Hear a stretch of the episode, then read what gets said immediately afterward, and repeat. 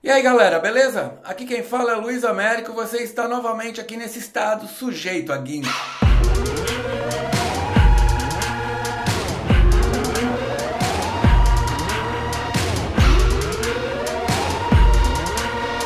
No episódio de hoje vamos falar sobre o futuro das compras está na série que você assiste.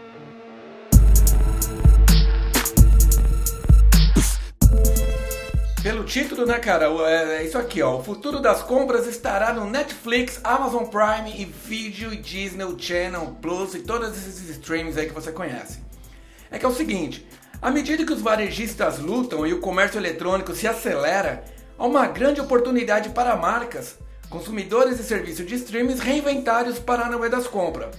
Eu sei que hoje é difícil lembrar, mas lembra? Tenta lembrar lá atrás. As pessoas costumavam fazer compras em lojas físicas. Lembra disso? Dá para acreditar? Então, elas entravam em lojas e sem estar usando máscaras ainda. Iam lá só para encaroçar, davam uma olhada, era mais para ter uma experiência divertida, mesmo que não comprasse nada.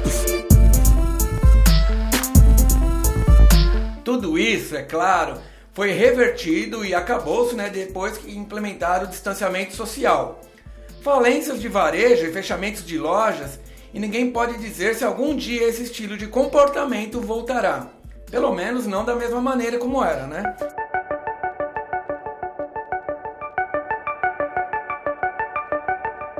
E enquanto isso, a gente está gastando mais tempo do que nunca assistindo alguma coisa em streaming. Netflix com o lançamento agora da terceira temporada de Dark, ou Apple TV com a menininha do Home Before Dark, ou Amazon Prime com Contos de Loop e por aí vai, série é o que não falta. Mas e se os streamings, cuja função principal é entretenimento, assumissem o cargo que o varejo físico já exercia e tornasse seu entretenimento comprável?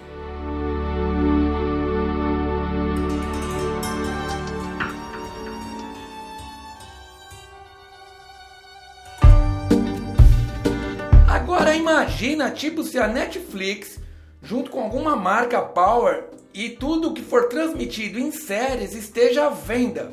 Imagina assim, ó, se o Netflix pegasse todos os dados de figurinos das séries que eles produzem e os conectassem a uma funcionalidade de compra. Isso significaria que, a qualquer momento, você que está assistindo alguma coisa poderia descobrir exatamente o que a pessoa ali naquela série está usando ou que tipo de panela foram usadas num episódio XPTO de algum reality show de cozinheiro, por exemplo. E com um mísero clique, você ia lá de boa no seu sofá e poderia comprar aquele produto. Mesmo que se arrependesse logo na sequência por algum impulso descontrolado, mas deixa esse pessimismo de lado, né? O que a gente está falando aqui é de tecnologia social comportamental, sei lá.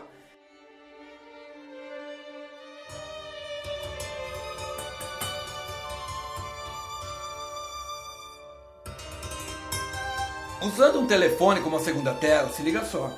É, esse tipo de compra nem precisaria pausar o seu programa. Se a outra pessoa também estivesse assistindo do seu lado, não ia ter problema nenhum. A pessoa do seu lado poderia continuar ali do lado, cutucando as cutículas do pé numa boa, não ia atrapalhar em nada. Obviamente, nem todo o conteúdo que as marcas de streaming produzem é adequado à experiência de compra. Mas com a atual fraqueza do setor das lojas fechando, esse lance do varejo indo para baixo, isso pode muito bem estimular a criação de mais conteúdo adequado para esse objetivo. Por exemplo, é, mais séries pensadas nisso, no que o povo está comprando e o que, que eles querem comprar. Por exemplo, a Netflix ela lançou uma época da um, ela lançou na verdade foi um spoiler da pandemia, né? No, no episódio Bandersnatch daquela série Black Mirror. É, quando deu pra gente a gente teve a capacidade de escolher né, qual cereal que o personagem ele tomaria no café da manhã. Se ele tomaria o de morango ou de banana, né? Nesse exemplo aí do Bandersnatch, os criadores filmaram duas variantes e deixaram que a gente escolhesse qual o melhor final para assistir ali daquela, daquele episódio. Agora com o setor de varejo, que parece estar em declínio estrutural, imagine o potencial de lucro para uma Amazon, um Netflix ou fizesse uma parceria com uma super blogueira X aí de uma marca tal e promovesse as roupas dela. Por exemplo, você está assistindo ali o Big Little Lies no Amazon Prime e você vê a roupa da personagem lá, a Reese Witherspoon, fala, puta, gostei daquele casaquinho.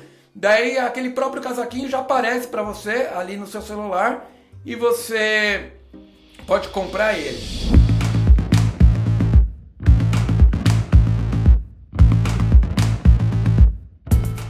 Acompanhando até aqui? Então agora vamos um pouco mais fundo, vem junto. Vamos afundar mais na vala e meter o pé na jaca agora. Mas e se em vez, em vez de a galera que está assistindo fizesse uma escolha inconsciente, tipo, em vez de, por exemplo, naquele aquele seriado que eu falei, o Bandersnatch do, do Black Mirror, que o moleque lá tá tomando o cereal, então tem uma caixinha. Agora imagina que essa caixinha não tivesse marca nenhuma, que ela fosse feita naquele esquema do chroma key, que ela é toda verde, então ela não vai ter marca. Daí, baseado nos dados, olha só essa brisa, baseado nos dados de informações que você tem pelo fato das, das séries que você assiste, dos sites que você viaja, que você navega, das compras que você faz, e do que você consome de compra de comida por aplicativos, aquela marca de cereal ela virasse a que você gosta. Por exemplo, se eu gosto de sem açúcar, ela seria uma marca de cereal sem açúcar. Se eu gosto de cereal com granola e banana, ela ia aparecer com granola e banana. Ou seja, baseado nos seus dados que você faz, que você usa na rede, ele conseguiria mostrar exatamente aquele cereal que você gosta e consequentemente ele ia te oferecer no celular para você comprar. Caraca!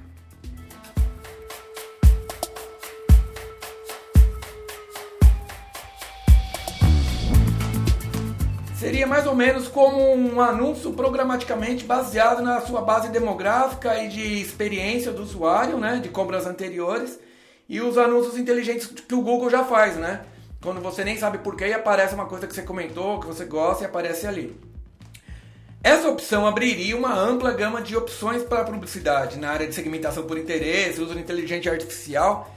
Porra, ia ser muito louco. Essas brisas já estão meio que sendo testadas pela galera do Amazon Prime, do Netflix, como eu já disse anteriormente. Uh, imagina você assistindo a série Ozark, por exemplo, né? E aí eles abrem a geladeira e lá dentro tem uma pimenta tabasco que você ainda não conhece.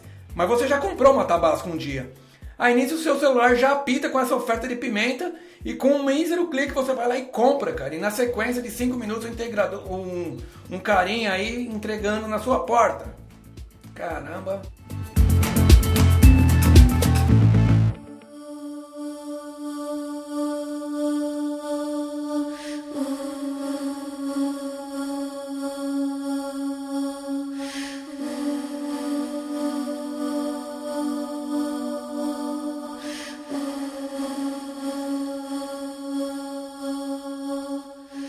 Ou seja, isso tudo aconteceu por conta, aconteceu não, isso tudo pode acontecer e vai acontecer por conta da pandemia, dessa nova forma de compra, entendeu?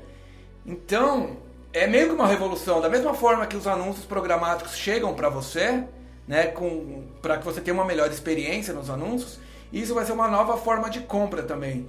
Então, não se preocupe se você não vai mais se divertir fazendo compras em shopping, supermercado, aquela coisa toda de ir com a família. Né? Em breve as coisas vão praticamente aparecer na porta da sua casa.